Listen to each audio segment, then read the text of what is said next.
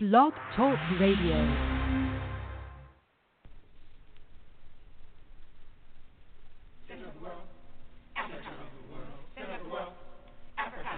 Africa at the center of the world.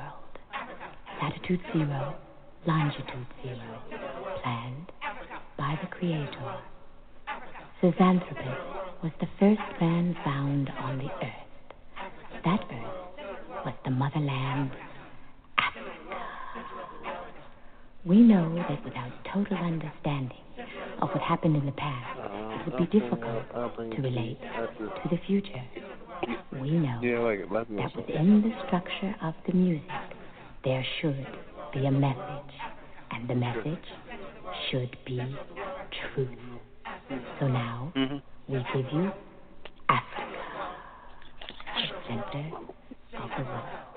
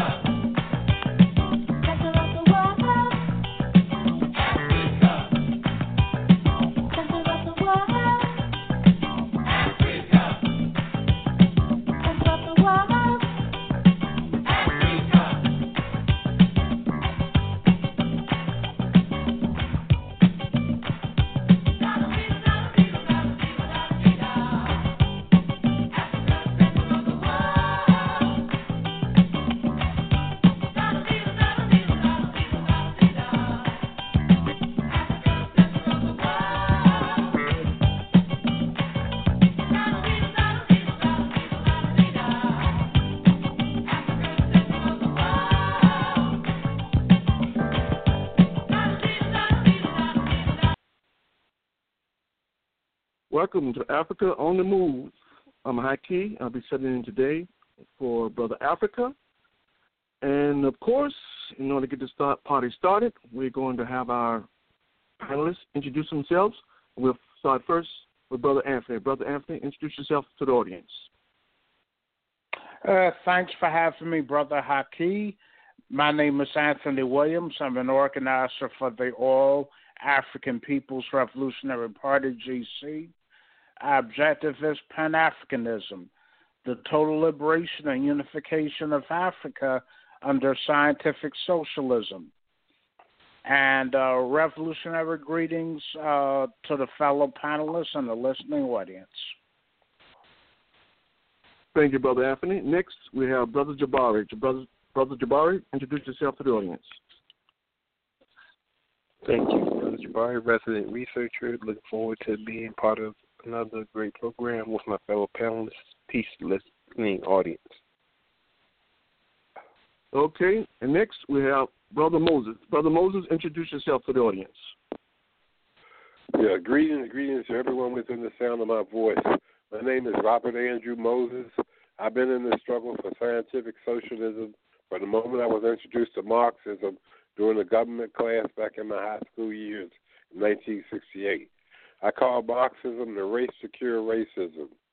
I bear witness that there's one God, Jesus, the author and finisher of my faith, and that Mao Zedong is his messenger for government. Fathers, help your children. Thank you again for allowing me to be on the show. Uh, thank you for being here, Brother Moses. You know, there's a lot that's going on, you know, here lately, you know, over the last week or so. Uh, one of the biggest things that's taking place is this whole issue around the Freedom of Information Act or having access to freedom of information.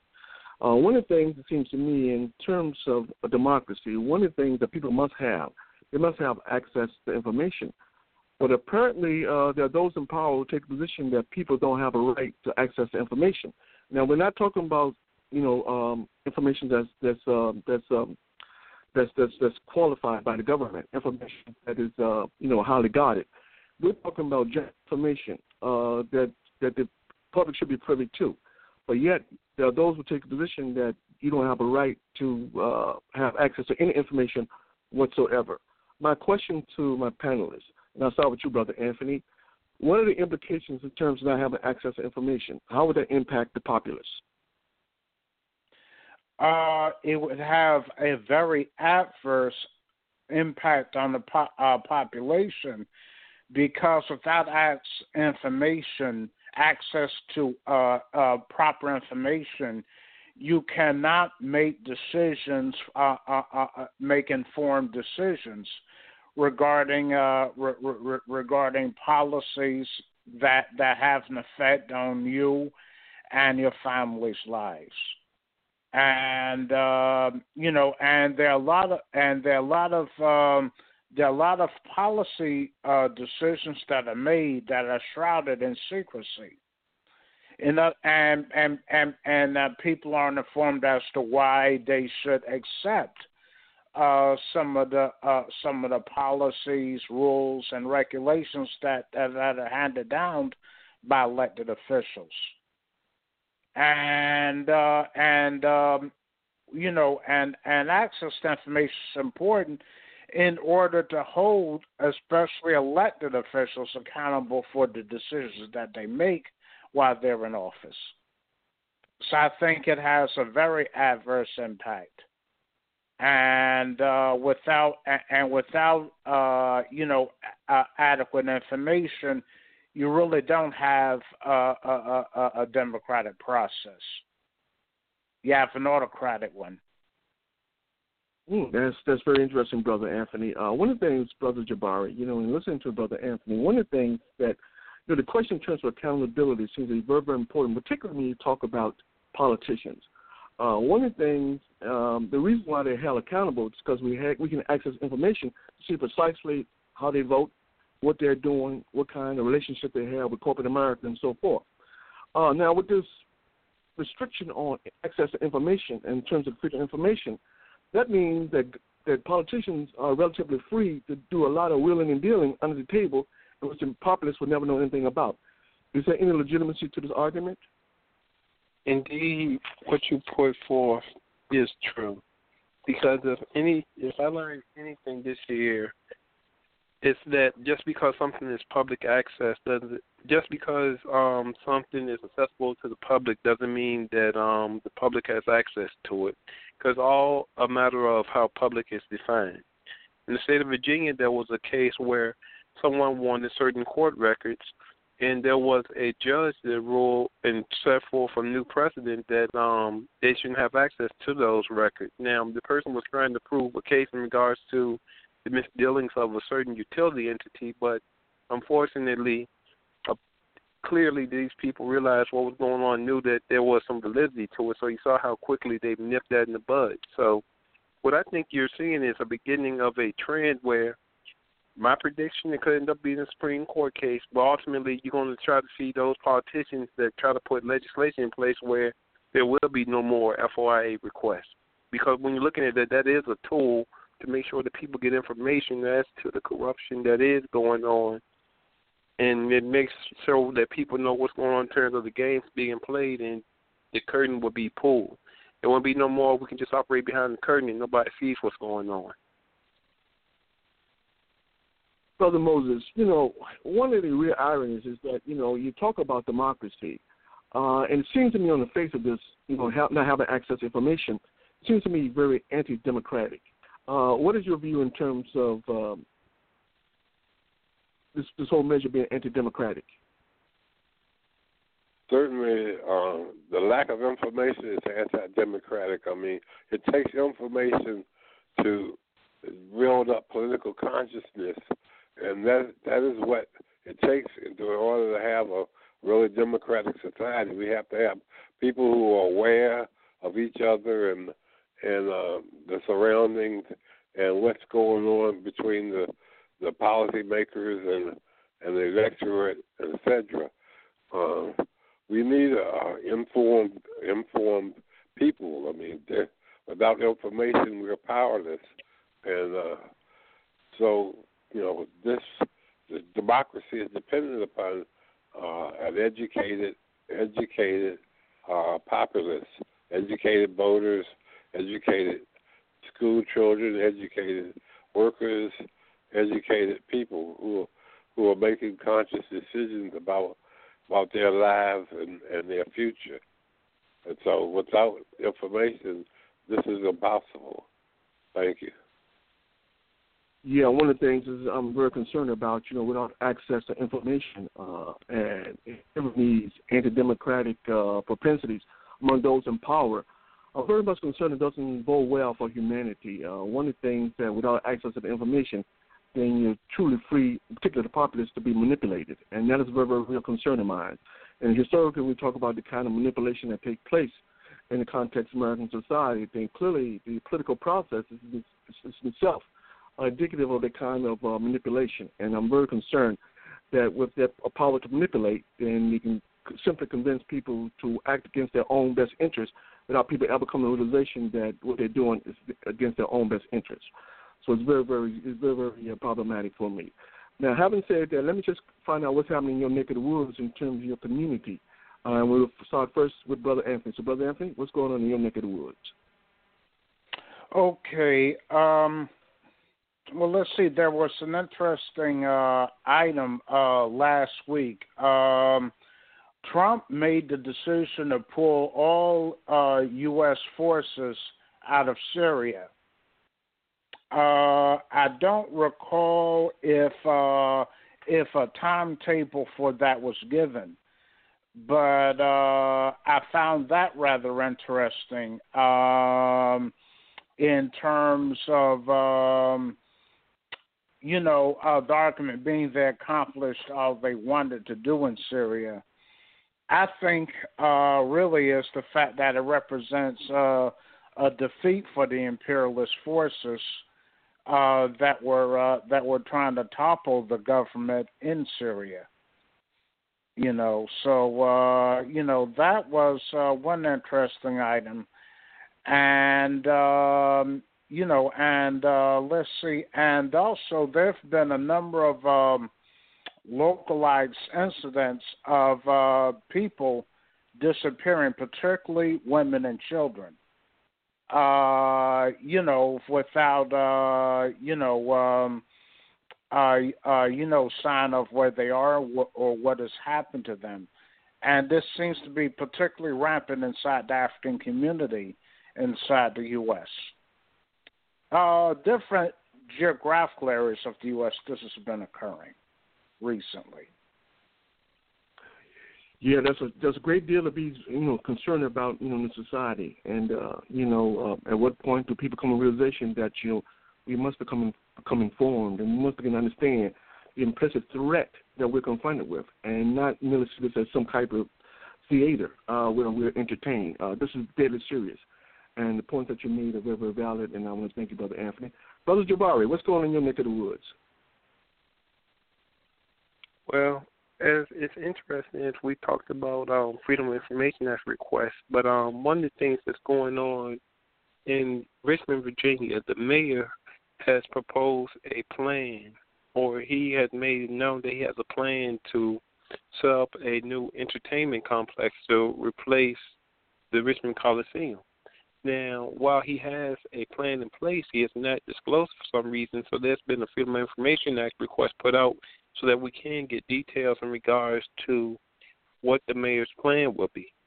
Now, this is very interesting in regards to him coming up with a plan in this time period because Richmond has a number of infrastructure issues. There's a number of issues in regards to who get contracts to perform various works around the city. There's also a number of issues in regards to um, why the schools, even though this is the capital city of Virginia, the schools are not what they could be given the great contribution that many alumni have made, they made in spite of the many obstacles they overcome in terms of the dysfunctionality of Richmond. So it's very interesting that that would be one of the things that's a major priority on the list is an entertainment complex instead of trying to make Richmond a better city, a more equitable city for those that live there versus making it so that those who um have the money making it more favorable for them because that's the trend that we see in Richmond, and I see the mayor's plan as continuing that because clearly that's what he's advocating for. How can he make Richmond more accessible for the capitalist class? Yeah, a perverse kind of politic, uh, one in which the wealthy continue to enjoy all the perks of society, where the overwhelming masses of people are poo-pooed on. Uh, so it seems to me, you know, that this kind of, uh, you know, one hand washes the other is all too um, um, um, prevalent, you know, in American politics. And clearly, there is uh, a great need for enlightenment in terms of understanding, you know, how these systems work, uh, who controls the levers, and uh, who benefits. So, thank you, Brother Barry. Uh, Brother, Brother Moses, what's happening in your neck of the woods? Um, uh, as Brother Anthony pointed out, uh, Donald Trump has uh, ordered the vacation, vacating all the troops from uh, Syria, and uh, I believe Afghanistan too. I believe. Uh, he said the Iraqi troops would be able to uh, deploy to those areas if necessary. Uh, I thought it was interesting. There's been some debate among left circles about whether or not the Kurdish fighters who are fighting ISIS and uh, and uh, trying to get their sovereignty, uh, and the U.S. has been helping them out somewhat with arms and stuff, and so uh, it seems that they're going to be abandoning those people. Uh, also, Trump, for the first time, visited a war zone. Uh, he was he was highly animated about how dangerous it was. He had to pull down the curtains in the windows and in the airplane, and it was pitch dark, etc. And he feared for his his life and uh, his wife's wife's life, life and stuff. I thought that was all kind of interesting. Uh, uh, he's never been a, in the in the military, and uh, he's he's he's waking up to harm's way, I guess. Anyway, there's, there's other stuff going on, but I'll leave it right there. Thank you. You know, let me ask everyone on the panel. Uh, one of the things that Trump said, he talked about the fact that uh, the U.S. will no longer be a sucker. so I'm assuming that when he says sucker, uh, he can't get the Middle East nations to go along with financing his wars in the Middle East. And so, therefore, his position is, you know, you know, we're simply going to abandon this war effort and uh, teach uh, these people in the Middle East. So, Brother Anthony, what is your perception in terms of his saying, you know, U.S. will no longer be a sucker? Uh, well, um, he, um, he, I, I, I, I, in essence, I think what he's saying is that the U.S. No, will, no, will no longer bear the financial brunt of the uh, conflict going on in the Middle Middle East, which, uh, you know, if uh, people understand history, was caused by, uh, you know, the policies of uh, European uh, European and U.S. imperialism in the first place. And uh, you know, I find it interesting made uh, made that, but I think it's a reflection of the fact that uh, that um, you know uh, you know he's developing a more nationalistic or chauvinistic outlook in terms of his uh, uh, in terms of uh, U.S. policy. And uh, but I don't think that necessarily means an end to U.S. intervention. It's just that uh, you know, um, you know, it's a sign that they're looking for someone else to uh, foot the the financial cost of it. Jab- Brother Jabari, uh, Trump said the U.S. would no longer be suckers. What is he talking about? It's incredible. Um, when it comes to 45, um, he knows no end to his delusion in terms of um, making such a, a ridiculous statement like that. Well, they are the aggressors, and they have a big role in terms of the dysfunctionality we see in terms of what's going on in the Middle East. So, you know, I tend to, I won't say that I don't complete. I don't completely ignore the statement. I see it and I move on with the understanding that with him. Even though he said some things were going to change, he see clearly because of um the money that could potentially be made over there. That's his effort to destabilize it to the point where big interests can go in there and turn it to their own play place. And fortunately, that's what he wants to do. He wants to um use it as another way of making um money because that's what we do. Keep the machine going. It's just a new stage, but the machine keeps going. Okay, brother Moses. It seems to me America always been a sucker uh, America is the world's police, and you spend an enormous amount of money on military expenditures. Uh, so, in terms of being a sucker, in terms of being used, uh, the U.S. has always been uh, used, uh, you know, to uh, carry the weight of the world on its shoulders. So, this question in terms of being a sucker, I don't quite understand where he's coming from. Uh, what is your view in terms of, you know, no longer being a sucker? Yeah, I'm not clear on exactly what he's saying. Uh, uh, I know that the U.S is responsible for for so much of the world's problems uh, with our imperialism and, and uh, profit-driven corporations running all over the planet trying to make money and uh, raping people of their resources, etc., and then calling in the army and the Marines, etc., to protect, realize what's going on. And so, you know, I I don't know. Uh, I, I obviously he's he's got this view of uh, money and uh, and payments and not wanting to pay for NATO and not wanting to pay for for uh, U.S. military stations abroad, and that and that uh, so he's he's uh, pulling back some out of Syria. Uh, but uh, I think you know the overall posture of the U.S.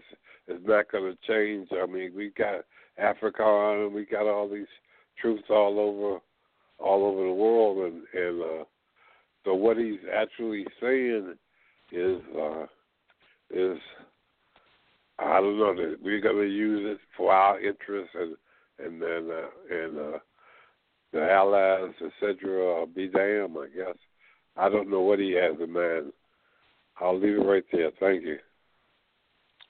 Okay, Excuse let's me. focus real quickly. Ho- Haki, uh, you know, I have a question about um, about an, uh, uh, something that's happening that uh, Brother Jabari mentioned earlier. I had a question. I was curious. I recall a few years ago there was an effort to try to build not an entertainment complex but a sports arena in uh, in a historically predominantly African area of Richmond called uh, Shockoe Bottom, and I think uh, the uh, the masses of, uh, of people in Richmond were su- successful in trying to prevent that area, that effort. Uh, is there any relationship uh, between this current attempt and that previous one, or or or is information too inadequate to assess that? Well, there is a similarity, but there are differences as well. Because in regards to the um, sports arena that would have been built in Shockoe Bottom, that would have been built um, on an African burial ground. Now, the entertainment complex we're looking at that I was speaking to that would be downtown Richmond. So that's that's the different terms. In terms of reasoning, it's very similar in terms of um, the revenue that they want to generate. But in terms of location, there's a key difference in terms of downtown Richmond versus Shockoe Bottom. hmm Now, does Richmond have a heavy tourist industry uh, currently, or or is it something they're trying to build up? Um, it depends on the nature. Certain events may draw a crowd, so it comes and goes. And at the same time, it is something that they want to build up um, in terms of certain things that they have in certain ways they um, design the city. So it's a combination of both. Mm-hmm. Okay, But the I was just raising thing- that for those people who do not, who might not be familiar, you know, with that area. But it's good that you raised those questions because unfortunately, as Virginia, excuse me, as Richmond, tends to try to make itself more tourist friendly, there's an escalation of the gentrification. Mm. Because when you're talking about Richmond economics, one of the ongoing struggles is given the juggernaut that um, Virginia Commonwealth University is, the more influence they have, the more they change the area around them to areas that look one way five years ago now it's totally different because they can't afford the real estate because as VCU expands, real estate um, values in the area continue to escalate. And that's what the mm. name of the game is. As we look at the gentrification issue that happened in mostly black cities, it's changing Richmond to the point where the Richmond 10 years ago was no more.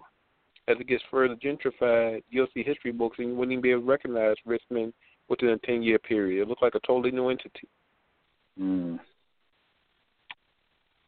this is a lot deeper than Richmond, Virginia, actually, because I noticed the exact same trend going on in Washington, D.C., which I visit typically at least once a year. And uh, Northwest D.C. looks totally different from uh, from my student days at Howard University.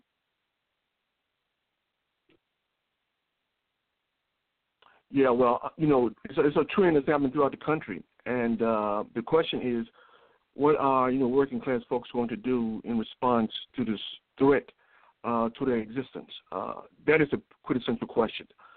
Uh, one of the things is very very clear that the people who run the show, the people who benefit, uh, you know, um, who profit uh, from gentrification, um, have no intentions on conceding or stopping that practice. There's simply too much money being made.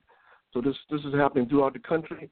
And you know, you're right. I I went. I was in New York not too long ago, and the place looks totally different. It's like I always I was looking around like, damn, do I remember? What, you know, do I remember precisely? You know, where is where is what is what?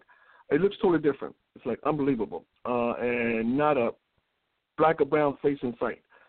So clearly, uh, this situation is uh, um, impacting the nation, and there's a question in terms of what uh, African and working class people are going to do in response to this attack on their right to persevere.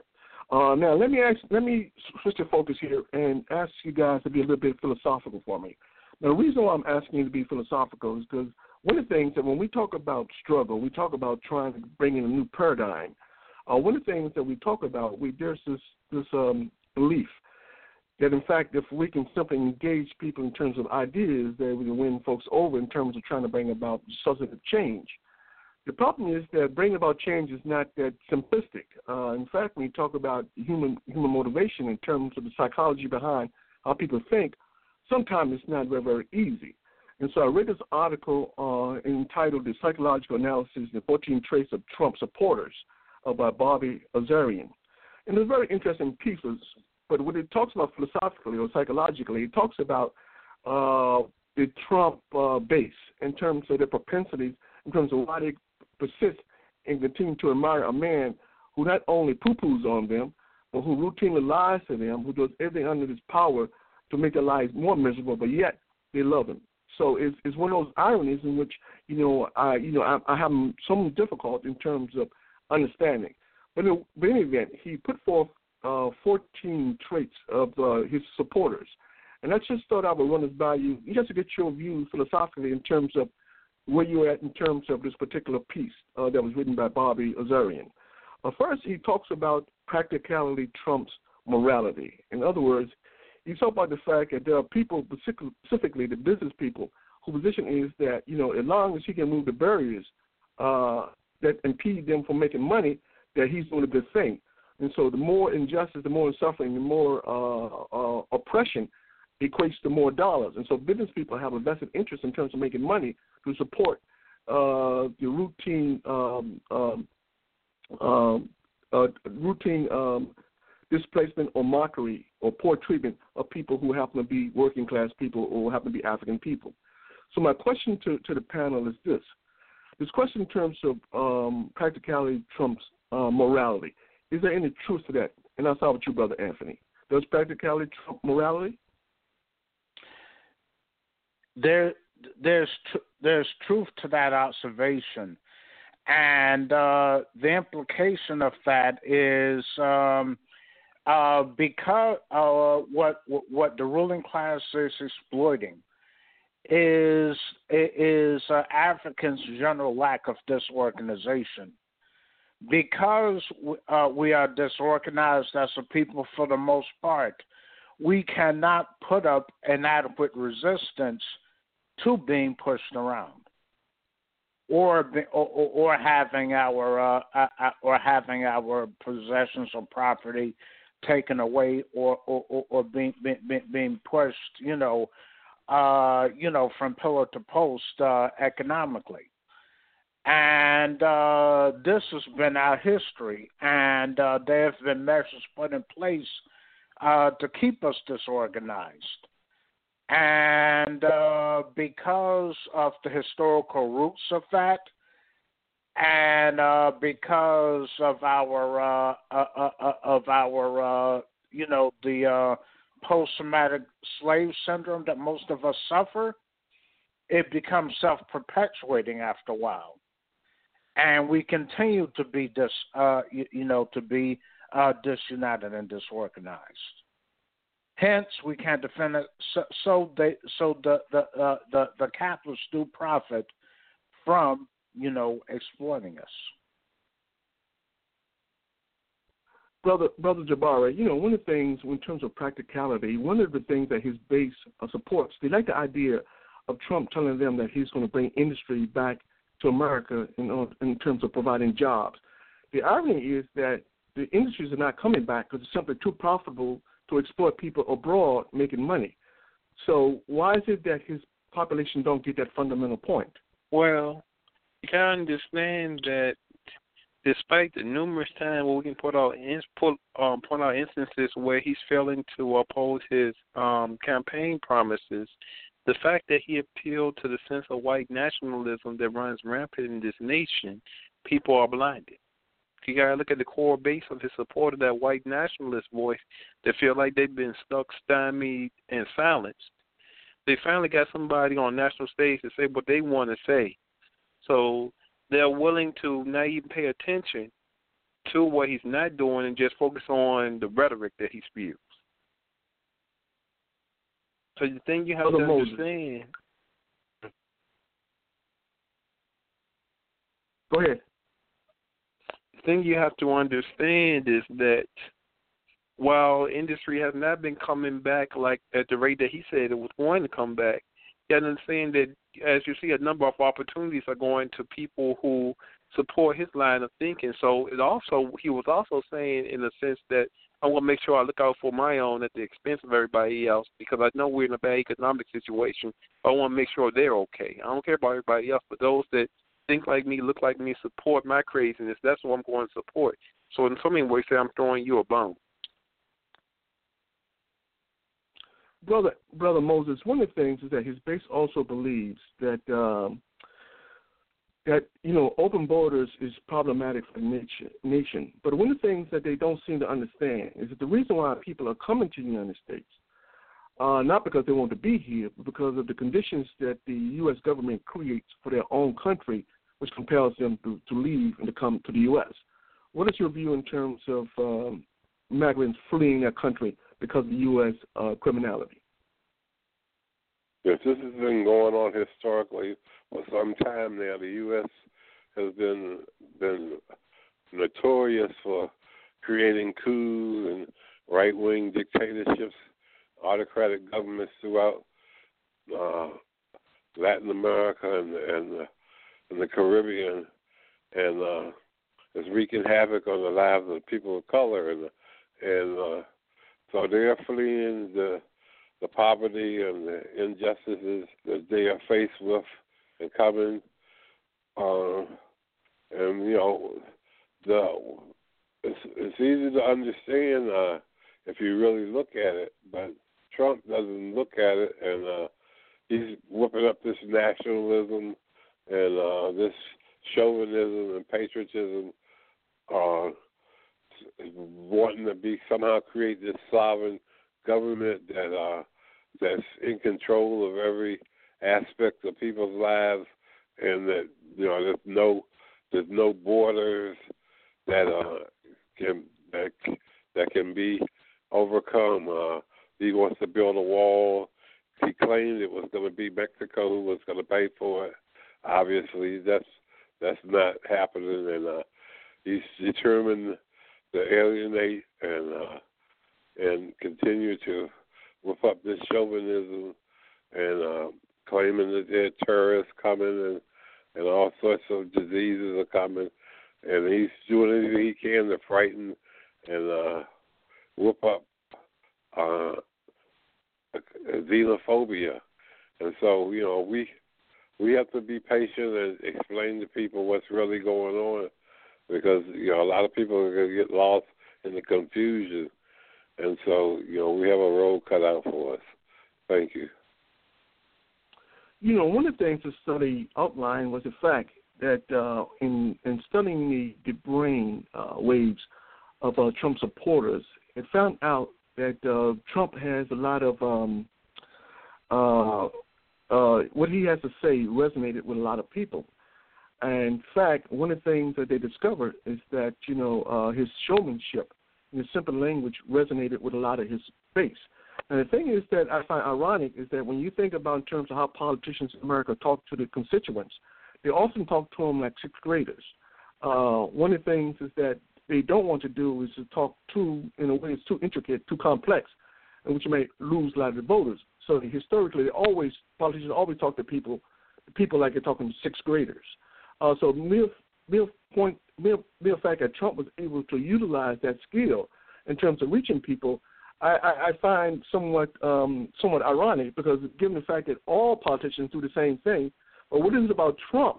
He used words as though he's talking to sixth graders. They resonated, but when other people use words like like talking to a sixth grader, they don't resonate. So what is the difference, Brother Anthony?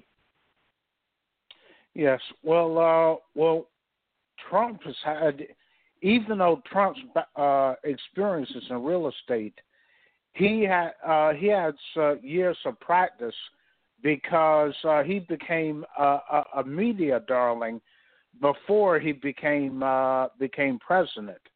He had, he had uh, hosted uh, this uh, so-called reality TV show for years uh, before he uh, entered the political arena.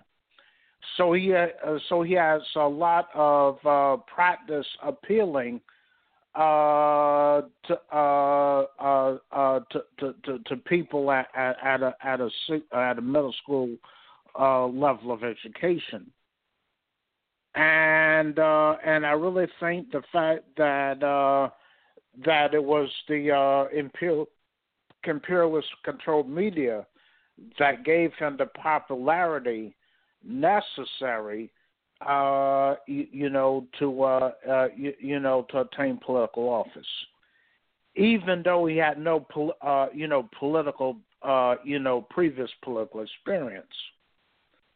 And uh, actually, this is not the first time that happened. But uh, to go from uh, a media darling to uh, to to the president is quite a, uh, is uh, quite a leap. The last one that I recall personally that did that was Ronald Reagan, but he was a governor of a state before he became U.S. president. Um, Brother, can you mind if I add a point? Sure, go ahead. And further along the line of thought is, Brother Anthony, not only can you go from media darling to president, but there are times where, as a result of being president, you can become a media darling. Because as we know, with Bill Clinton, he became a celebrity, and with Barack Obama becoming president, he became a celebrity as well. So that's another way they're going to use Hollywood as a means to propagandize this kind of foolishness that goes on. So you got to understand there's a reason that these kind of things happen. Well, let me ask Brother Moses question. Uh, because uh, Trump the idiot himself, does that make it easier for him to talk to people uh, on a uh, middle school level? Well, he has he has the you know the insights uh, which come with being a racist, and uh, and uh, he's he's he's circled, he's traveled in those circles, and so he knows the buzzwords and the and the the things that are to play on their emotions, and uh, so and his, his lack of education obviously prepared him to be uh, a demagogue and to play on the back of sentiments of the masses. But uh, you know, he, he's he's Trump. Uh, uh, money. He's he's the reality game shows and stuff. You know, he he uh, he he created the image that he was decisive and he was a decision maker and he was a, a mover and a shaker and he was getting things done. And uh, and he sold that image to the people and and they bought it. Uh, I don't know what else to say. Thank you. Okay, Brother Jabari, uh, one of the things is that, and, I find it somewhat ironic, uh, one of the reasons why he his base uh, support him so much because there's a hatred of the establishment. Uh, it seems to me, if in fact there's such a hatred of the establishment, then the, the, the, his base will be working to try to, to fundamentally change the way business is done in, in America. Uh, but they don't. Uh, they persist in terms of supporting him, even though they profess to have a hatred of the establishment. In addition to that, uh, there's also the situation where psychologically, where a lot of his base want to see pain inflicted upon other people. There's a certain amount of sh- schadenfreude, a certain amount of desire to see people suffer that motivates uh, Trump supporters. What is your view in terms of this, this, this particular aspect of the report? I feel that that is a very accurate summation because it begs the question is there a hatred of the establishment or is it that I want the establishment to reflect my point of view? Because what I'm seeing in regards to some of these people who say that they have a hatred of the establishment, they're fine with the way things are conducted now because of somebody that has that very nihilistic viewpoint that they share. Because we got to understand a lot of these people who are supporting um, 45 are people who are Ayn Rand supporters and people of that nature where it's okay to have this rugged individualism. The heck with everybody else. As long as I have mine, everything is okay. Because never have we seen a cabinet like this where you have so many individuals and you see the chaos. It's musical chairs because every few months you look, somebody's being replaced in the cabinet because of the dysfunction. So you got to understand that this is a true can of worms because of the dysfunction. is messing everything up, and it's and by it being so frequent, there's no way progress can be made because you have to deal with the inner squabbles before you can even really um actually deal with what's going on in the nation. Brother Anthony, uh, there is a aspect of the report that's pretty intuitive, and uh, this gets into you know the subconsciousness. But anyway, it's a very interesting point that they made. They talk about the fact that conservatives are more sensitive to perceived threats. And back in 2008, they did a study in the Journal of Science, which found conservatives have a stronger a physiological reaction to startling uh, noises or graphic images. In other words, the implication is that conservatives tend not to do well with change. Now, if in fact this is so, then one of the things, when we talk about people advocating for change, is not likely to garner conservative support. If that is the situation, what are we to do as a moving society in which it seems to me that you have a, a group of people who are predisposed to hate you do no matter how you do it? So what are, what are what are the people to do in terms of movements in America? Uh, well, um, uh, change uh, the way things are going. Change is necessary for the masses of the people, and the reason why uh, conservatives are, are opposed to anything that reeks of fundamental change is conservatives by that nature, uh, you know, they want to keep things the way they are, or roll the, or, or roll back the clock of history if at all possible, which it isn't. So they tend to be uh, they tend to uh, cling on to those uh, philosophical views or or, or or images or concepts that tend to hold the clock back and that's another aspect of uh, uh, of uh, Trump's popularity. He appeals to that sentiment, uh, you know, that uh, that "Make a Great America Great Again" slogan. Uh, you know, I mean, people really need to think about that. And what it really means. It means, uh, you know, go, uh, going back to a time, which wasn't too long ago, when the U.S. was uh, uh, was uh, uh, was was in, was unquestionably the world's superpower, and uh, and and perceived as, itself as being unchallenged and uh, and uh, you know uh, uh, racism was way more openly expressed than it is now. But it was it was the African masses, our ancestors, that put an put, that put an end to that perception, or played a big role in putting an end to that, because it was on the backs and labor of the African masses that this perceived uh, domination was was made possible. You know, brother, you know, brother Moses. One of the things that this report also talks about, they did a brain imagery scan, uh, and uh, this study was conducted in the Current Biology magazine, and revealed that the amygdala uh, the brain part, uh, which is activated during the, during the state of fear or anxiety, tends to activate more in conservative minds. Now, interestingly enough, they talk about the fact that this response is not influenced by logic or reason.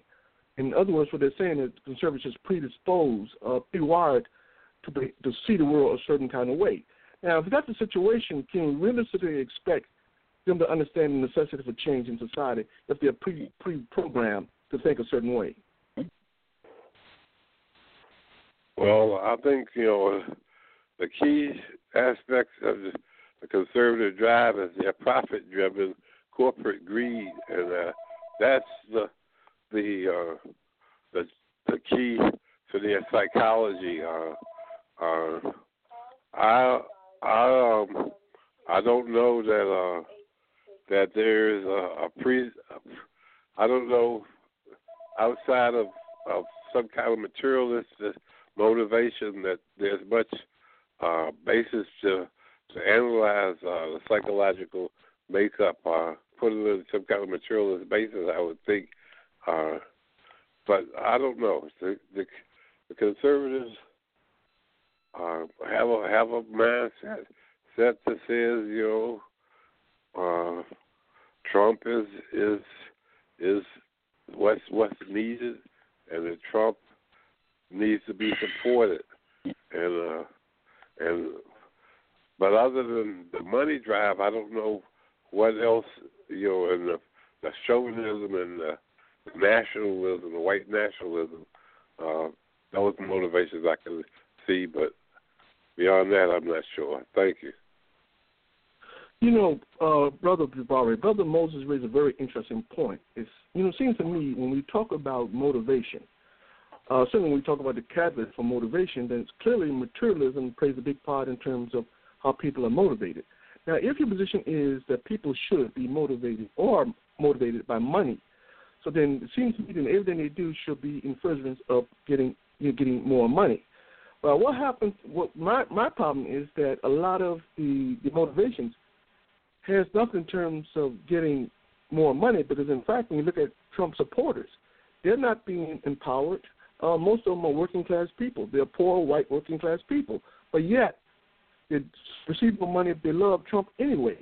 So, what's really going on there? Is their motivation materialism or is it something else?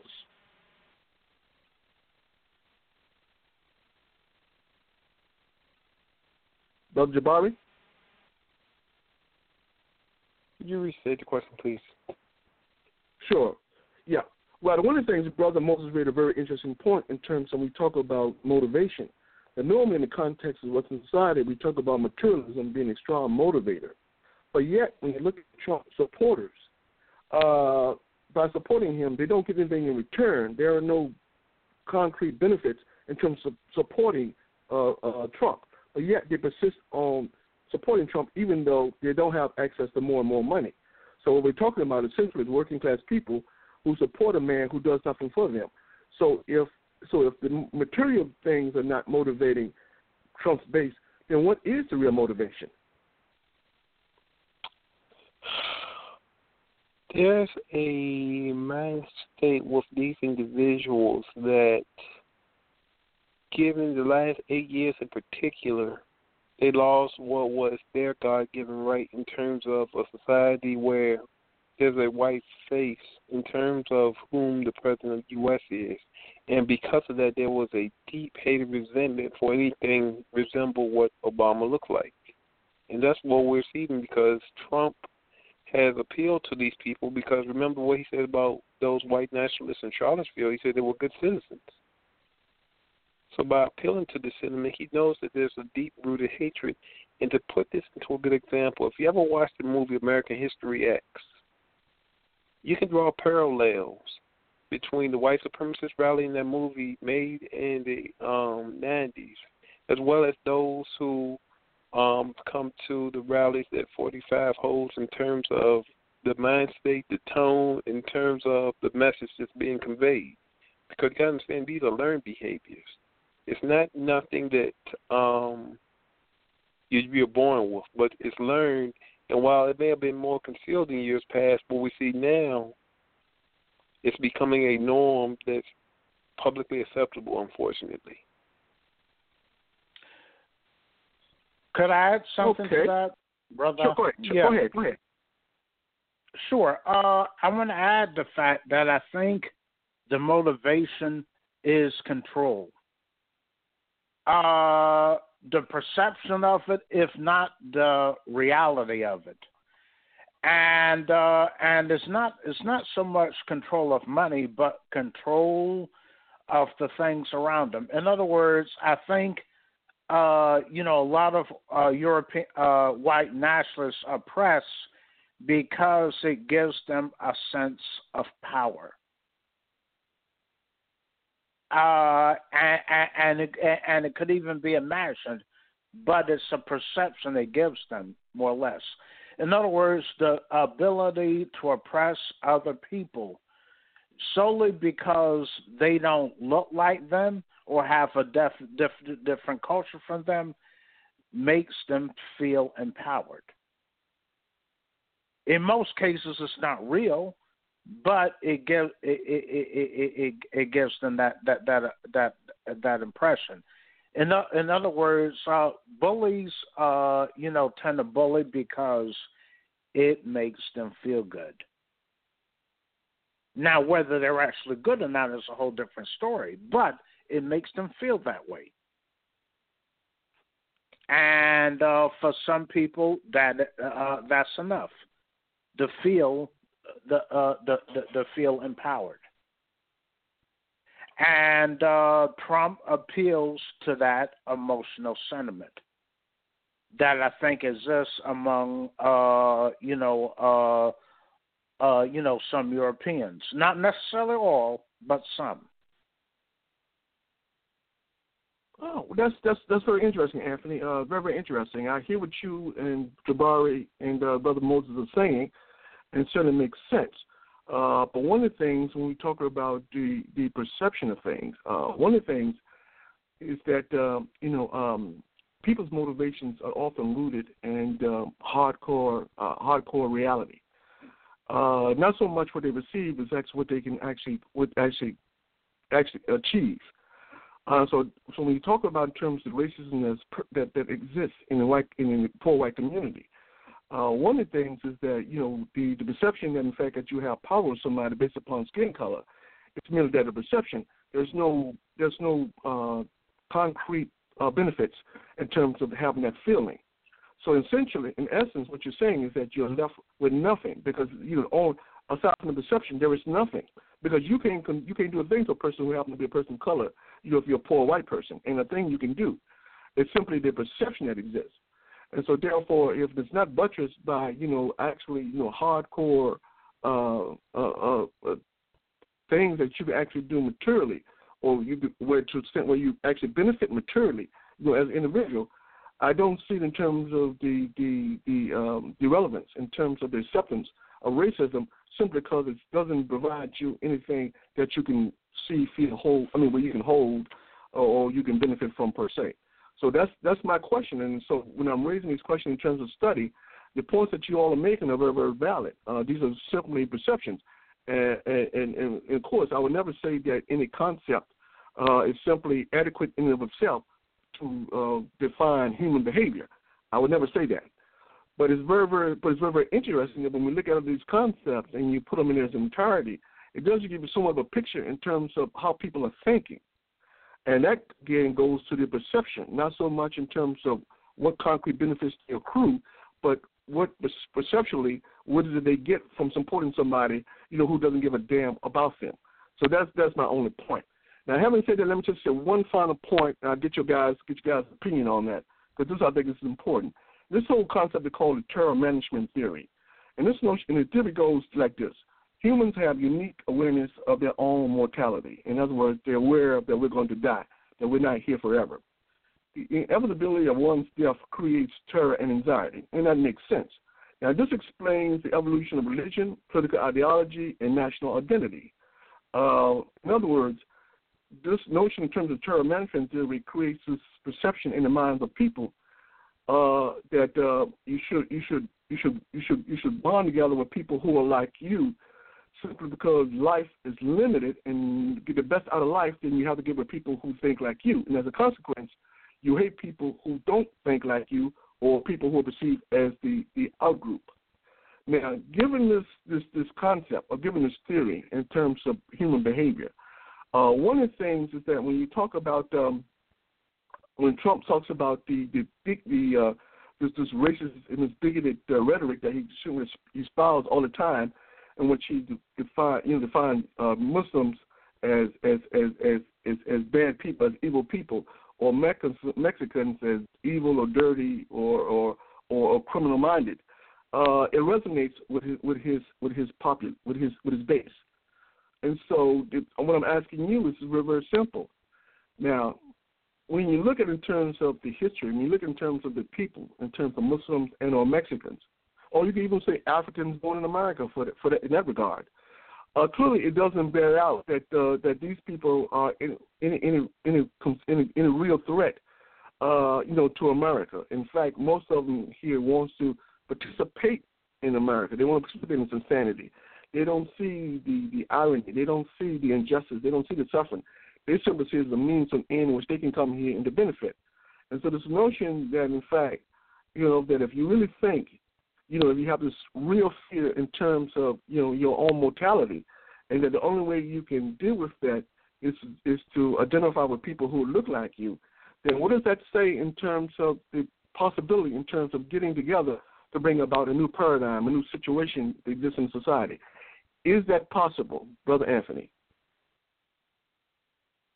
Yes, but it's going to take uh, a fundamental change in society, not reform.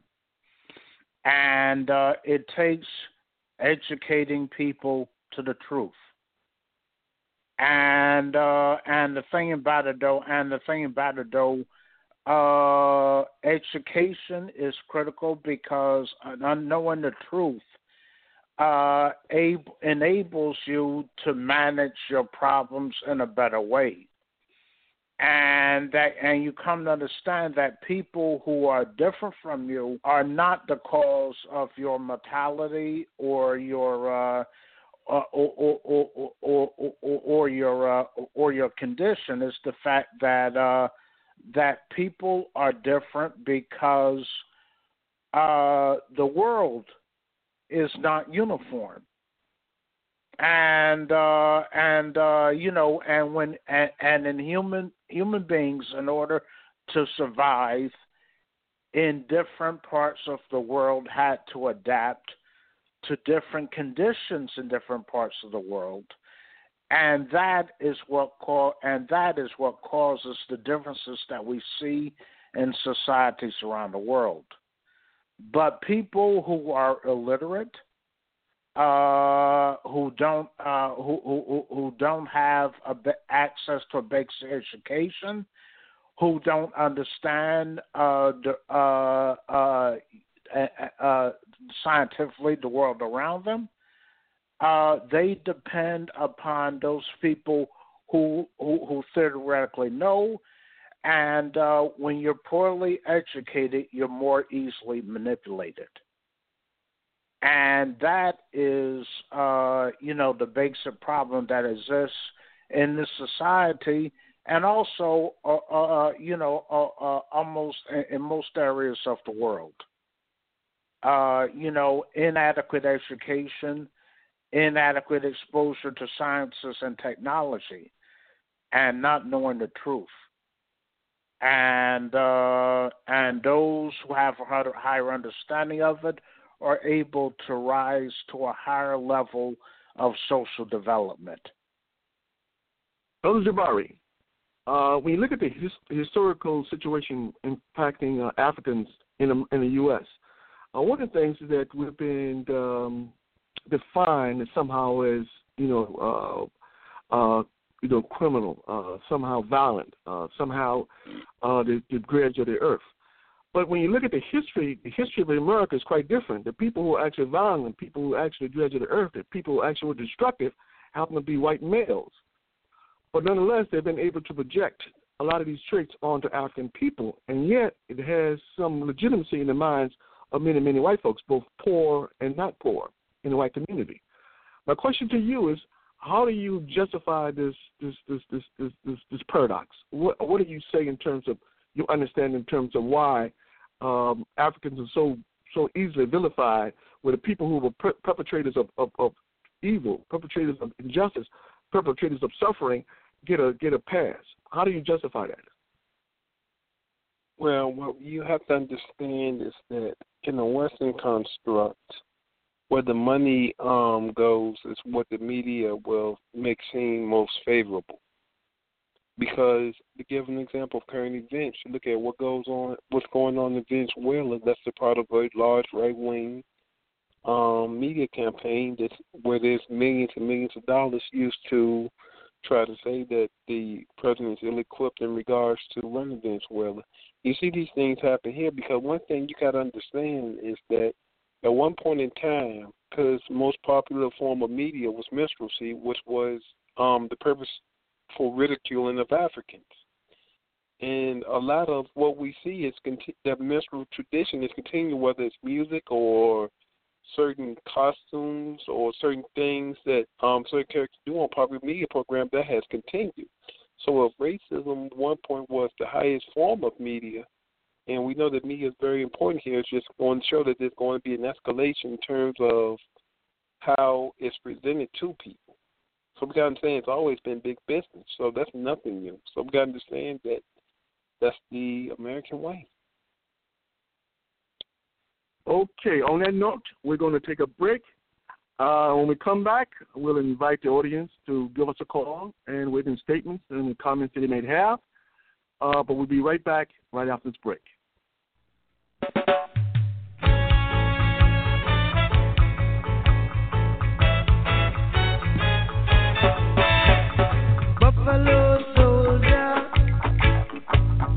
Say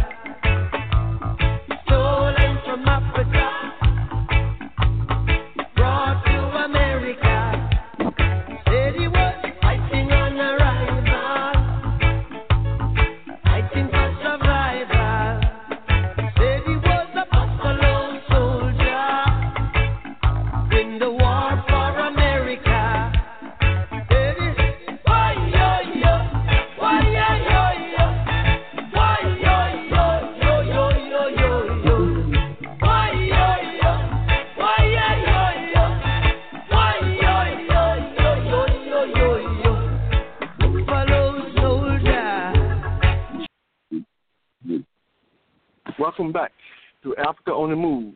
Uh, for our audience, if you have a question or comment, you can call us at 323 679 0841. That's 323 679 0841. Now, according to our topics for tonight, uh, let's start our topics for tonight, and we'll start off with you, Brother Anthony. Uh, the question around ancient Egypt, which of course we know was real name was Kemet. Um, now, one of the things interesting in terms of Kemet, uh, we're talking about uh, 30 dynasties over over period over a period of 10, close to 10,000 years. What is interesting is that there's been some dispute in terms of you know what what does it mean Kemet? What does it really mean? Uh, originally, uh, people thought Kemet meant the black land or black soil, but that that term was debunked. Uh, later, they found out that Kemet actually means black people and Dr. Ben Jochannan played a big part in terms of leading that fight. But my question to you is that the term Kemet has always meant uh, black people. So how was it prior to 1970 that people actually believed that Kemet referred to black land or the soil? Um, actually, there's been uh, an effort going on for nearly uh, 500 years uh, to try to separate Kemet from the rest of Africa. Uh, and that was uh, partly because uh, to perpetuate uh, the notion that, that, that Africa did not make any contribution towards human civilization, say, civilization or advancement which, thanks to the research of uh, of uh, Dr. Ben uh, and others, we know is completely false. And um, uh, let's see uh, what and and that effort and and that effort was made because the techni- the technological achievements of uh, of Africans of Kemet were so uh, were so overwhelming that they could not be denied, and that's why there's been this effort to separate Kemet from the rest of Africa. But if you look carefully at the images uh, before they try to destroy them as much as possible, you know that the that the ancient uh, uh, people that depicted on those uh, on these uh, statues, monuments, etc., have very pronounced African feature in common with their brothers and sisters uh, throughout the continent. And uh, the discovery of this tomb, it look it looks like uh, you know the uh, uh, the the the, uh, the the the the the depiction of the human structures are fairly intact. But the reason uh, why this uh, why this has gone on is to perpetuate the fact that Africans are inferior to other human beings, and uh, uh and uh, and if you run a lie long enough without any any uh, any other information to counter it, then people start to buy into it and unfortunately, a lot of us have bought into it, and uh, and uh, and we and we act out accordingly based upon that. And so that's why this perception exists, and that's why this discovery of this um, uh, tomb is very important in terms of uh, increasing our understanding of our true role in human history. You know, Brother Jabari, one of, one of the reasons also in which the West is so hard pressed to even talk about Egypt in terms of the Africans' contributions to the world, in fact, the beginning of the contributions to the, to the world, uh, is the fact that uh, in Kemet or ancient Egypt, it had a centralized uh, uh, bureaucracy. Or, in other words, in the context of America, it's known as command economy. In other words, it practiced socialism. The situations where uh, if they had surplus uh, of crops, they would store them away. And so if there's a family and thing like that, they would share with other places to make sure that people had enough to eat. It wasn't a question in terms of affordability. It was a question in terms of what was right. Also, if people lack resources, let's say people who possess, let's say, land or ships or chariots and stuff like that, if you needed something, you're a poor person, you don't have any means in terms of acquiring that, then barter was acceptable in which you could trade things like grain or rice in terms of getting what you need. So the terms, of core question in terms of value wasn't as uh, capitalistic as we, we understand it today. In other words, this this this this, this question in terms of humanity played largely loomed large in terms of people's everyday interactions. Also, when Egypt conquered, conquered other nations, it didn't do it to it didn't demean the people, it didn't dehumanize them. It simply uh, took you it, it, it took control. It used what it could in terms of benefiting you know uh, Egypt, but it made sure that the people had what they needed in terms of maintaining a viable economy, a viable political, economic, social structures. So clearly, this focus in terms of you know you know um, that that, that that that certain things humanity must have. The Kemet Society pretty much epitomized that. Now, my question to you, Brother Jabari, is that given this history in terms of Kemet, uh, do you think that we could revitalize a similar kind of situation or system here in America?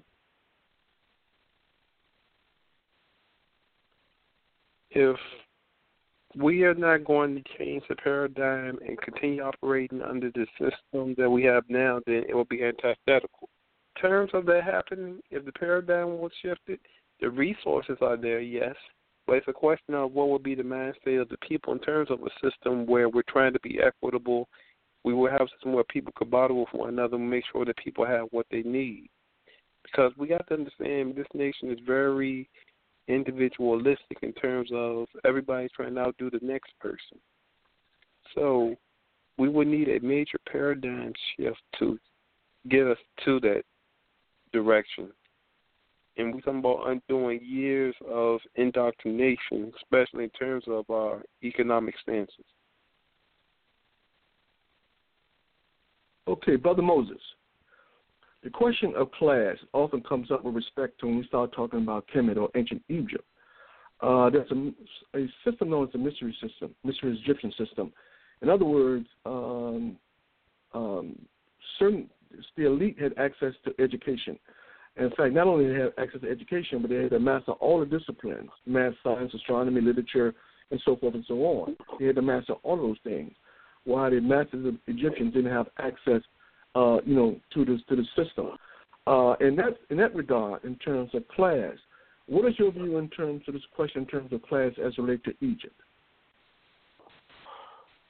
Well, obviously we have a society that that it says consists of workers and owners primarily, and uh, the people who own the means of production and distribution have it privatized in their hands, and so the masses of masses of people are disenfranchised and, and own nothing but their labor power, and they live on a day-to-day basis. Uh, and uh, so, you know, they the working class has an interest that is diametrically opposed to the ruling class, and we have to realize that and see our common interests and see that we need to take control of the means of production of the government and and use it in our, on our own behalf. And uh, this is the fundamental problem. Uh, uh, this is the basis of the class struggle, and and this is this is uh, what's the driving forces in society. Uh, some people are more conscious of it than others, but this is a prime motivator in society, the class struggle. Thank you. Brother Anthony, you know, earlier you talked about alluded to Africa's contributions to the world and the fact that uh, unfortunately uh, so many in the world have been miseducated in terms of African contributions to the world. Uh, we not only understand it's the birthplace of human beings, but in fact, when we talk about medical marvels like medicine, uh, clearly uh, Egypt or Africa played a big part in terms of the evolution of medicine. There is a manual called the Papyrus Ebers, uh, in which it, there's a 110 page document, and this goes back to 1550 BC, uh, which document uh, the use of herbs for certain kind of cures. Cures, for instance, for uh, birth control, laxatives, intestinal worms, and cancer. Uh, also talks about the fact of cure for mental diseases like mental ailments like depression and dementia. It even talks about uh, types of surgeries like for the eye, for the back, the heart, the stomach, the brain, or urological complaints. Uh, so this is very, very interesting. But you know, one of the things that when I look at Western history, I get the perception uh, that uh, you know all these things started, you know, with the advent of the of, of, of or the evolution of the West. Uh, so, what is your view in terms of uh, Africa's contributions when it comes to things like, uh, for instance, medicine? Well, it should be pointed out that there was uh, there was um, that uh, nearly uh, 60 years ago, over 60 years ago, there was a, a book written by by this African by the name of George G. M. James called the uh, oh I cannot believe I can't recall the title of the book now. A Stolen Legacy. And uh, it was uh, it was about how a lot of the information that the that the West learned was obtained from Africa, particularly Kemet.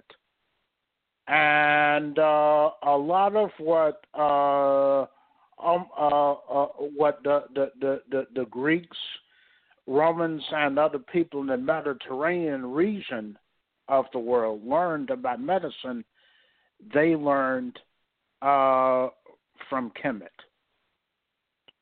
or Carthage, uh, you know, or, or uh, you know, Cartatus, uh, you know, I think is the African name for that city, which is near where Tunisia is today. And uh, so, um, you know, so a lot of that, but a lot of that was hidden from us and from most Europeans by uh, by the uh, academicians that were trained by the European ruling class. And uh, and uh, you know, so uh, a lot of uh, European scholarship, uh, uh, you know, denied, uh, you know, the the African role in terms of uh, these technological and scientific developments. And that is because they were funded by the uh, you know by the you know uh, you know the European ruling class, and uh, you know and uh, and and colleges and uh, other academic institutions and like any other institution in capitalist society, it you know exists to make a profit. So in order to make a profit, they uh, uh, they push whatever the ruling class wants to be perpetuated. And that is why uh, a lot of Africans don't know about our contributions to uh, medicine, science, and technology. But uh, but the, the, that that book that you mentioned, the Papyrus Ebers, is an outstanding example of uh, what of uh, what our knowledge was like uh, over two thousand years ago. And uh, because of the oppression that Africans have been under for the last 500 years, we've lost a lot of that knowledge.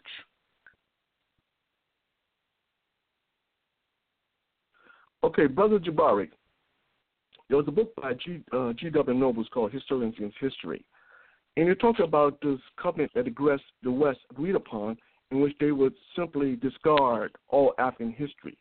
Now, it seems to me that uh, if, in fact, a people who you perceive inferior, you wouldn't have a need in terms of disguising and destroying their history.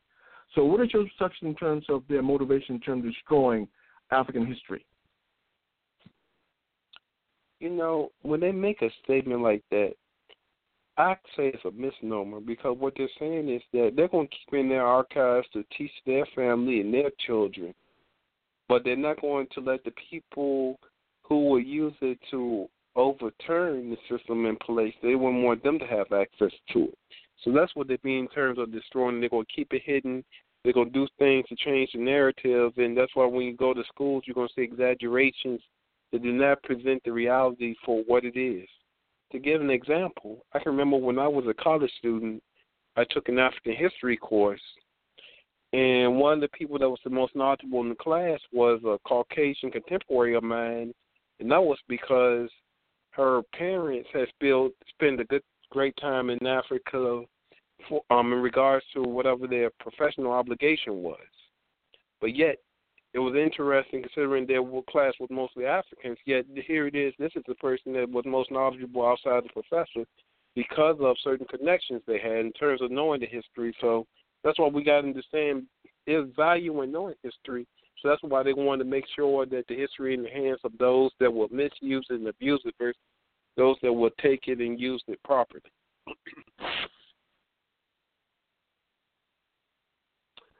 Brother Moses, Brother Moses, you know, one of the things when we talk about uh, contribution to religion, uh, there was a document called, uh, it's just a manuscript actually, called the Nag Hammadi. And it's all about the, the manuscript talking about the origin of religion and ideas that shape religion as we know religion today. Uh, of course, this document preceded all other religious texts. And it's interesting that a lot of these documents, religious documents that exist today, echo uh, the, uh, the exact uh, statements uh, or wording that's uh, contained inside the Nag Hammadi. Uh, my question to you, in terms of the role of Egyptian, Egyptian Gnostics, uh, these are the spiritual people in Kemet, uh, you know, who who um, define things like life, things like soul, and what you know the, the meaning of life. Uh, so when we think about that, and we look at in terms of uh, you know this propensity in terms of you know uh, understanding of the spiritual element of existence, uh, what is your position in terms of when people say that uh, African people tend to be very spiritual? Is that a material basis in making that statement, or do you think that this is this this, this case of Egyptian Gnostics was a separate uh, case? Well, certainly, you know, like there's been a, a whole history of, of religion and uh, different viewpoints of how the earth was began and, and what life is all about. Uh, the Egyptian Book of the Dead, etc.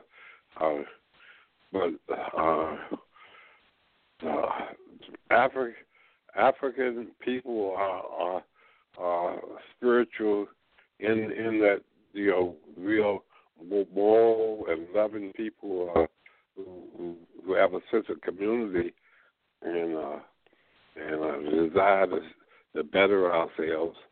Uh, I I as true as I don't think you know uh, our spirituality is is uh, is uh, mysticism or anything.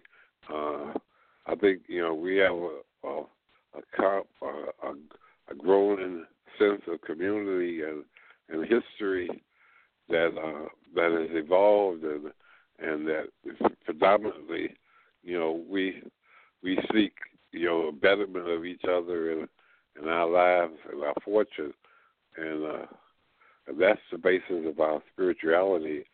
Uh, uh, oh, this is a, a tough question. A tough question. I, I, I don't know if I'm up to par right there. Thank you. Okay, brother Moses. Can now, I ask something, uh, brother Haki? Go ahead. Go ahead. Sure, go ahead. Go ahead. Go ahead. Sure. No, something in terms of um, I wanted to add in terms of our lack of uh, knowledge of our historical contributions. For those who have uh, uh, uh studied African history, uh, may recall that during the days of chattel slavery, it was illegal, and I think throughout uh, the U.S. to teach enslaved Africans how to read and write. The reason for that was to uh, restrict our access to information and to make us suited only for slave labor. And uh, it was, and uh, we uh, we were only uh, allowed access to education after the abolishment of chattel slavery, but only sufficient education to make us suited uh, to to work in the factories that uh, fuel capitalist production, and uh, and that approach continues to this day. We uh, Africans, for the most part, in the U.S. Uh, and probably uh, throughout the diaspora, for that matter, are only provided sufficient education necessary uh, to uh, to do their uh, uh, to do their their laboring tasks for the for, for for the capitalist you know ruling class, and therefore and therefore and any more education than that, you know Africans have wait, had to wage a very hard struggle in order to to, to to move beyond those boundaries in order to get access to some of the information we have access to now.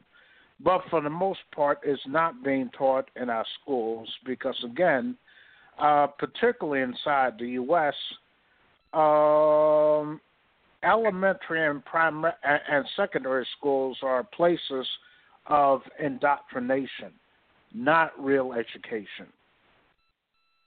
Very good point. Very good point. Uh, and that's important people understand that. Um, let me start with the second article with uh, Brother Jabari. Uh, and this, of course, is in Chicago, where uh, the John Marshall Law School has uh, sort of uh, combined the name of that school with in honor of um, the CIA head Gina Haspel. Now, interestingly enough, Gina Haspel, who heads the CIA, was one of those who was known, you know, for torture.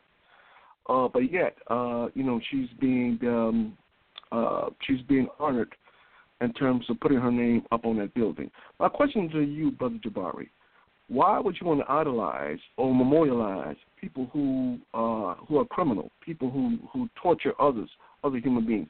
Why would you want to memorialize such a human being?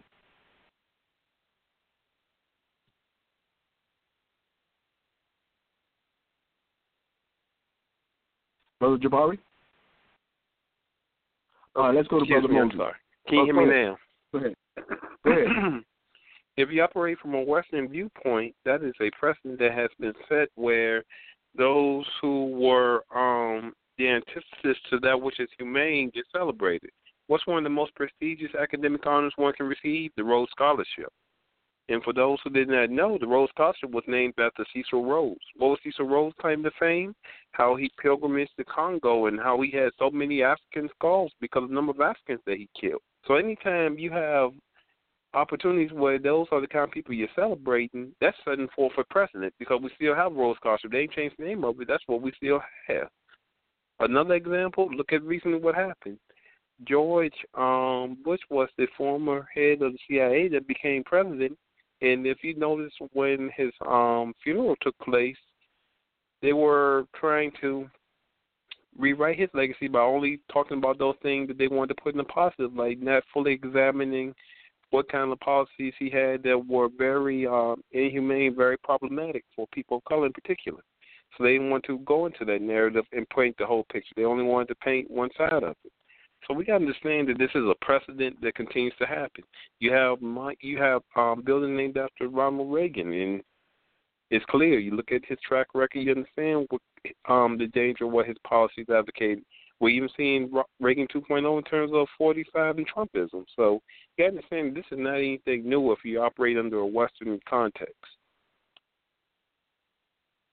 Brother Moses, this article goes on and talks about the fact that there's it seems to be a uh, not not a relationship, but certain, certain similarities between the CIA and the KKK. Now, in your estimation, how is the CIA CIA like the KKK? Well, they're both secretive societies that are predominantly white white organizations, uh, and uh, built built on some ideology of protecting uh, America, uh, and uh, the Klan sees white America as America, and the, and the CIA predominantly sees corporate America as America, and so there's a, very similarities in the, in the ideological underpinnings of these organizations, Um, they have no love for for people of color, uh, uh, the oppressed, the downtrodden. Uh, you know, this this this is uh, this is a uh, imperialist uh, CIA.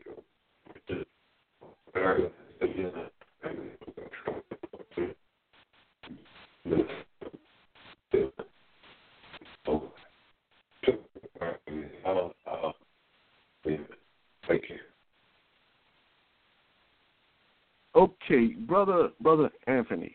Uh, very succinctly put there, brother Moses. Uh, brother Anthony. Um, one of the problems is that when the CIA destabilizes governments, um, the perception is it's doing a good thing. Um, but when it's destabilized governments, what is the, what are the downsides of destabilizing governments? Uh, it causes well, in addition to the destabilization of government governments, it causes a lot of uh, political upheaval, upheaval and turmoil in a society where those governments are destabilized, and that usually uh, and it usually uh, followed by a tremendous loss of human life and a great deal of human suffering has happened in uh, in areas like Guatemala, Chile, uh, Panama, etc. And um, and uh, you know, and and people uh, in the U.S. are not given the information about the suffer, the human suffering that uh, that that that these actions cause and that uh, and that uh, and that usually that usually when when people ha- have problems in their countries, if they if uh, they're free from foreign interference, they can usually resolve those most effectively by themselves, without foreign interference, which uh, which tends to make a very bad situation worse in a majority of cases. You know, you know, brother Jabari. One of the things that you know when we talk about the CIA, historically we talked about an organization that operated outside the United States, but increasingly they've been operating inside the United States. And so we talk about this question in terms of destabilization. Uh, one of the things we have to ask ourselves, besides how would the CIA go about destabilizing the African community. Uh, one of the ways in which they do is utilizing media propaganda. A second way is proliferation of drugs in the African community. Of course, we know about Gary Webb's Dark Alliance, in which he talked about the CIA spreading uh, drugs in the African community, and also the vilification of, of you know legitimate African progressive revolutionary leadership abroad. And so, in other words, um, they go around the world and say, well, certain African people are persona non grata, that you don't want them here simply because they're troublemakers. So clearly, all of this tends to destabilize the African community. So this question in terms of destabilization of African community inside of America uh, is something in which a lot of times uh, people don't don't want to believe exists. Uh, I remember at one point where back in the uh, early 70s in which um, they used class stratification as a means to destabilize the African community. And what they did was create this perception that African people were in fact doing very, very well. And so therefore what meant that meant that African people who were in distress were ignored simply because the implication was that somehow African people who didn't make it were somehow lazy. And so that was a, a program specifically geared toward destabilizing the African community. And this question in terms of destabilization, um, what is your view in terms of destabilization of the African community?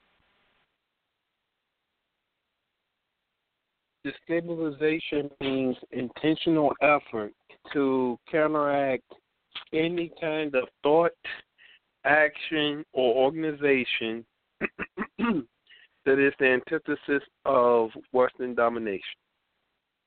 And this can be done in a number of ways economically, academically,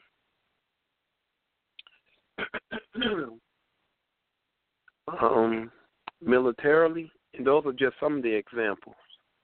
So it's all about maintaining control because these people are so paranoid, they do not want those communities that are particularly known for resistance to be able to become organized to the point where they can stand up to them and eradicate the menace that plagues them. Brother Moses, let me ask you this about the Constitution.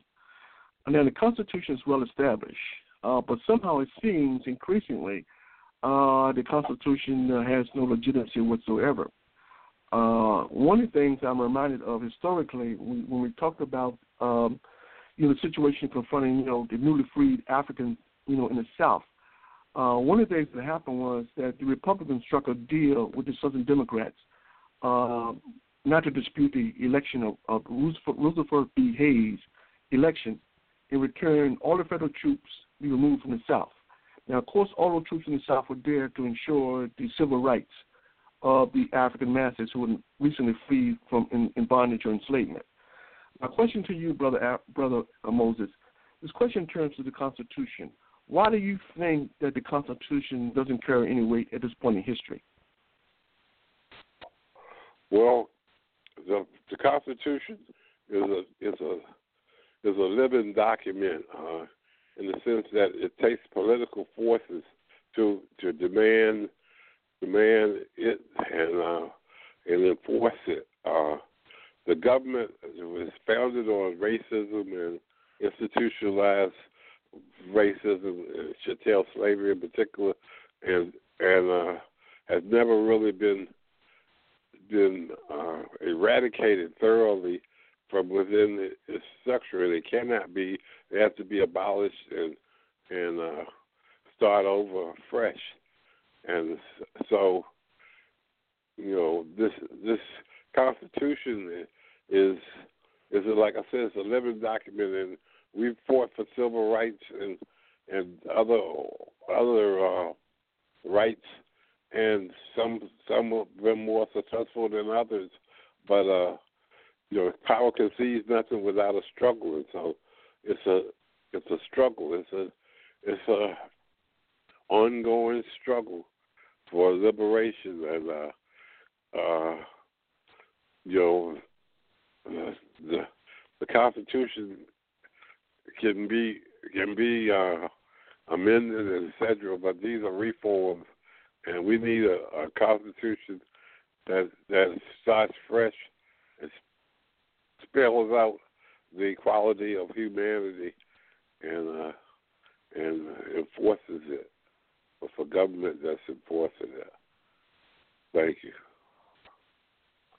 Okay, let's go to our third article, and that's dealing with the Cuban president's travel abroad. Uh, we'll start with you, Brother Anthony. Uh, one of the things in terms of the President Canel's uh, visit uh, abroad is to reduce the, the sense of isolation that Cuba is uh, confronted with. Uh, one of the things that the U.S., particularly CIA, is doing a very good job in terms of uh, buttressing, uh, you know, or, or, or bringing into power, you know, uh, very fascist, uh, very uh, brutal uh, dictatorships in Central America who are very um, uh, much in opposition to the Cuba, uh, the Cuba struggle. Uh, so, um, given this reality, okay, in terms of um, you know uh, strategically, uh, Cuba's move in terms of reducing its isolation, what could you add possibly that uh, would sort of further um, uh, Cuba's desire, you know, to to mitigate um, the sense of isolation? Well, um, Cuba has done a very good job since its revolution of extending solidarity to uh, to other uh, oppressed and exploited people around the world. And uh, one of the things that uh, that uh, Canel President Canel is doing is uh, he's he's traveling to Russia and China and trying to broaden relationships. And I think and it's an excellent move and I think and I think they could also try to maintain and broaden their relationships with Africa and the African diaspora. Unfortunately, uh, you know, right now, uh, uh, you know, because of the the weak state of most African con- predominantly African countries in the diaspora, uh, is a difficult situation. But I think, uh, but I think, uh, but I think it's very important that Cuba continues along uh, uh, the socialist path of development it has chosen, and also, uh, you know, and also the deal, and you know, openly, more openly uh, with the remnants of racism that exists in Cuban society. And um, and uh, by not by not, by any means, I'm not saying that uh, you, you know that uh, that Cuba's racist. I think it has done a very good job of eliminating the material basis of racism. But I think uh, you know uh, much more needs to be done in the ideological arena. And that's and that's a tougher fight because bad habits are very hard to break, especially when when they've lasted for se- several centuries. And those for those people that contend that Cuba has racism should bear in mind that Cuba was one of the last countries in in the world to abolish chattel slavery. It was abolished until it got its uh, uh, nominal uh, independence in 1898. So it's one of the last. So it, it, it is difficult, and also and also I think it's uh, also one of uh, one of his major accomplishments was to abolish, uh, you know, to minimize illiteracy. You can never, uh, you know, get to a point where it's a hundred percent, uh, uh, you know, zero percent. We can get close to it, and I think they've done a very good job of that. And as a result, uh, uh, Cuba's more uh, more democratic than than the U.S. has ever been in its history today. Okay, brother Robert. Uh, Russia's assistance um, takes the form of enhancing generator plants, uh, production of steel and rail uh, cars, uh, the, developing their oil sector, uh, wheat, energy, and so forth and so on. Now, what can Russia expect, and for, for its assistance, what can Russia expect from the Cuban government?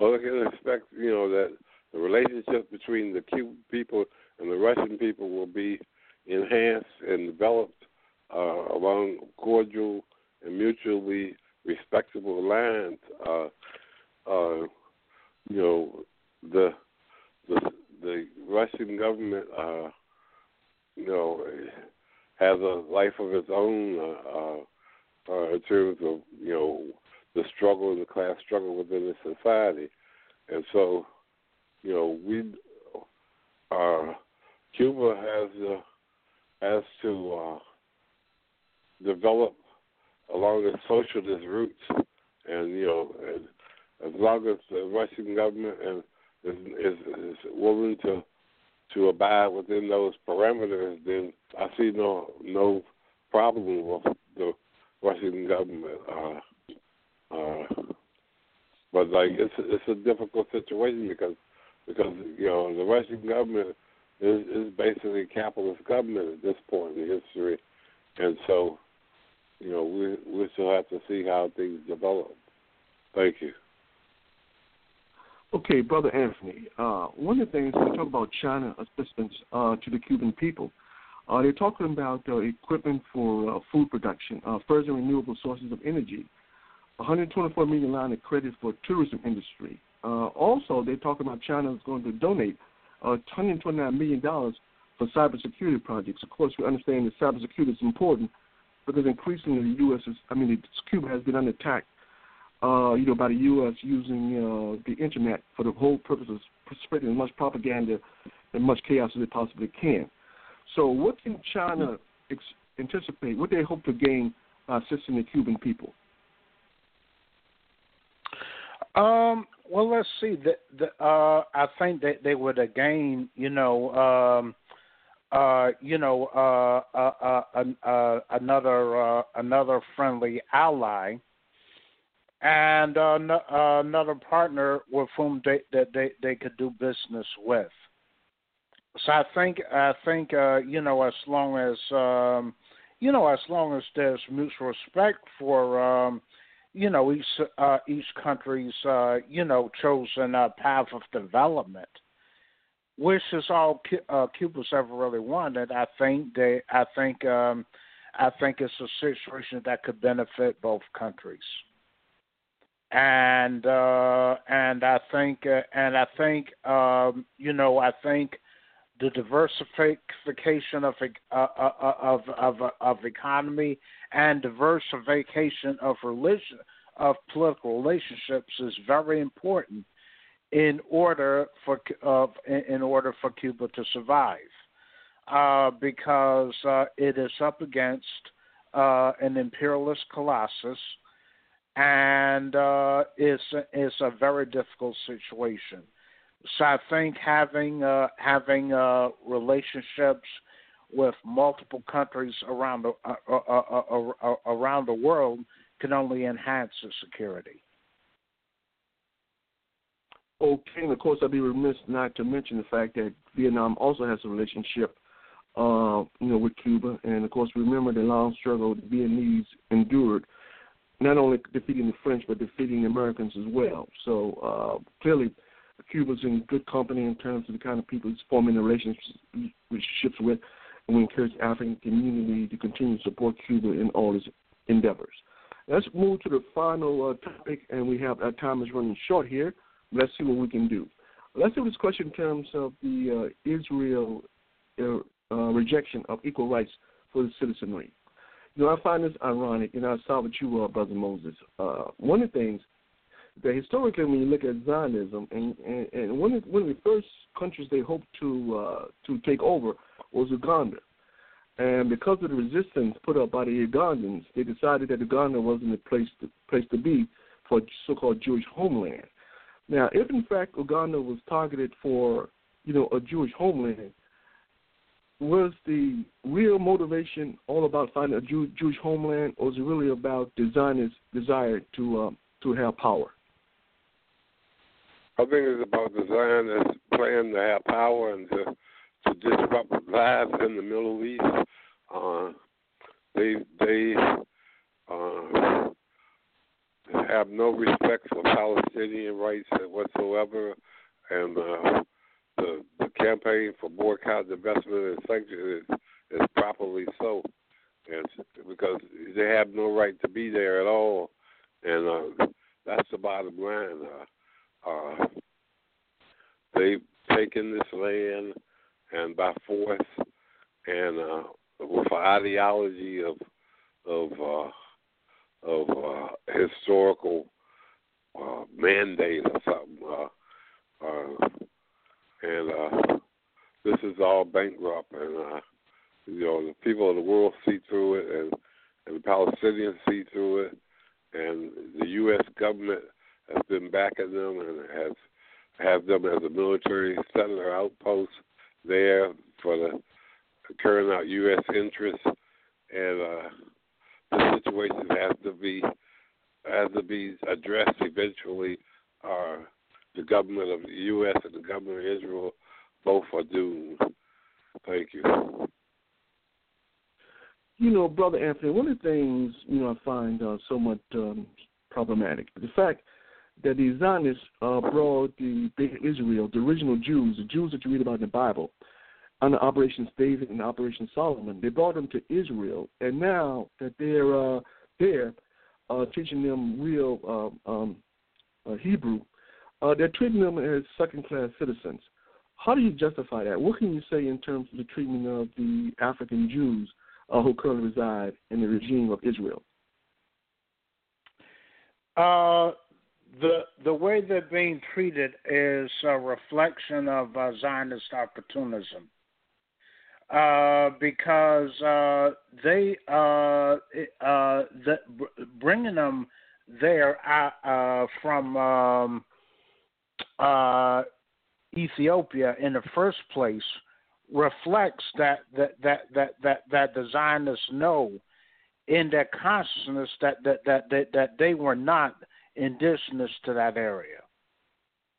that they they were not the original peoples. The Palestinians uh, uh, belong that land, but it was uh, but uh, it should be uh, for the uh, for the the benefit of the listening audience. The Zionist movement was a movement seeking land anywhere in the world. Uh, the imperial, uh, the capitalists could give it to them, and uh, it was uh, it was uh, some Orthodox uh, Jews that told Theodore Herzl that uh, uh, that, uh, that that that that that Palestine was the original homeland of the Jews. And, at the time the, the Zionist movement was established, Palestine was a colony of uh, of the Ottoman Empire, today uh, present day Turkey, and uh, and that uh, and that's changed hands to the British during World War One, and it was under the Balfour Declaration that the Zionists, uh, you know, uh, uh, got a foothold in Palestine. And uh, uh, they are not they do not not only do they do they not care care anything about you know Palestinians they don't care any, any anything about uh, you know uh, the real Hebrews except to exploit their history in order to advance their uh, their, their, their individual ca- capitalistic aims and uh, and uh, it's an exploitation of religion that'll ultimately be their downfall.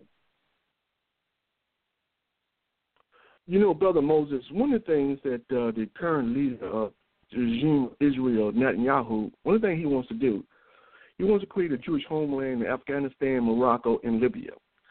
Now, clearly, if in fact this was, if he achieved and actually doing this, can we anticipate more problems in Afghanistan, Morocco, and Libya with respect to injustice inflicted upon the native population?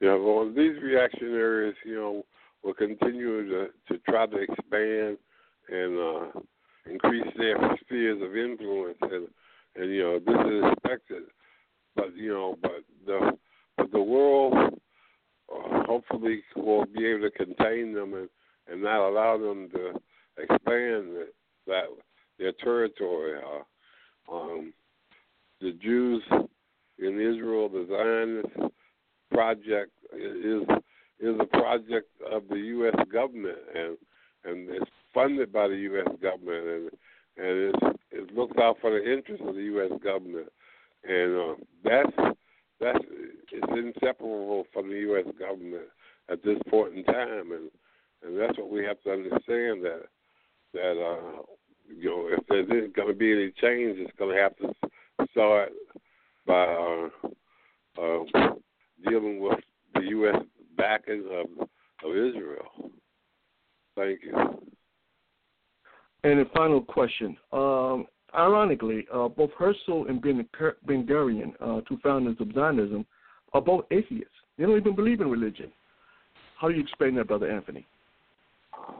Uh, well, that shows that uh, that that that that the principle of Zionism have nothing to do with religion, and especially not uh, uh, uh, not uh, Hebrewism, Judaism or Hebrewism, uh, uh, you know, more correctly, uh, because one of the first principles, the first commandment, is that uh, is I am the Lord your God, and there shall be no other gods before me.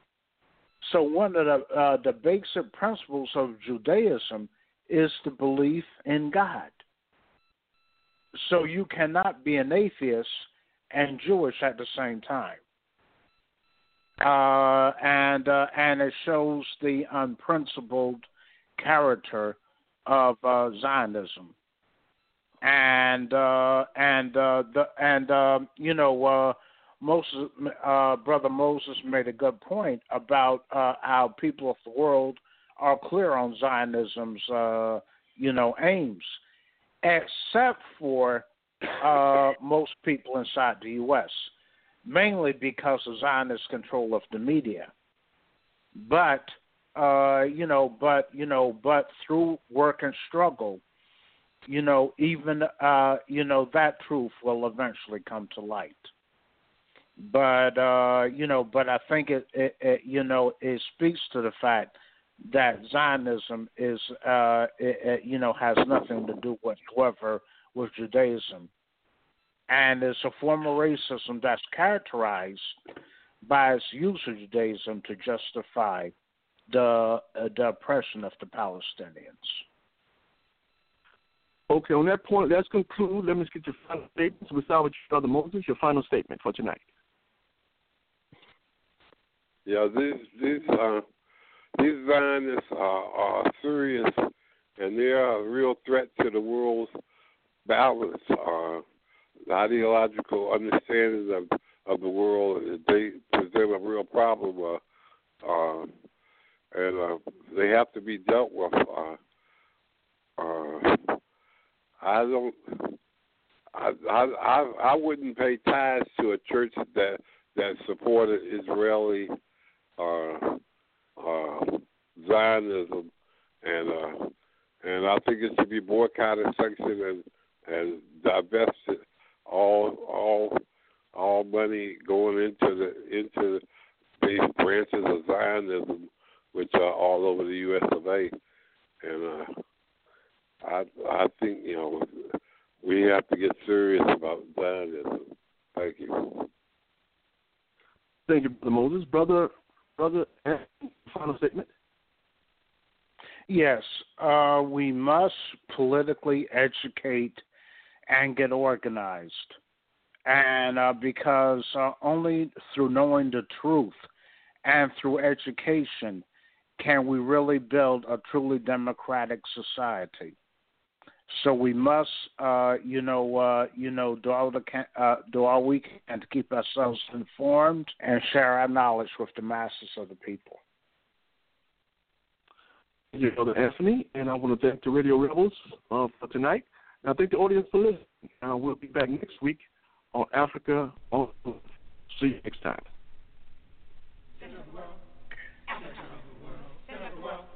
Africa. The center of the world. Latitude zero, longitude zero, planned by the Creator. Zinjanthropus was the first man found on the earth. That earth was the motherland, Africa. We know that without total understanding of what happened in the past, it would be difficult to relate to the future. We know that within the structure of the music there should be a message, and the message should be truth. So now we give you Africa, the center of the world.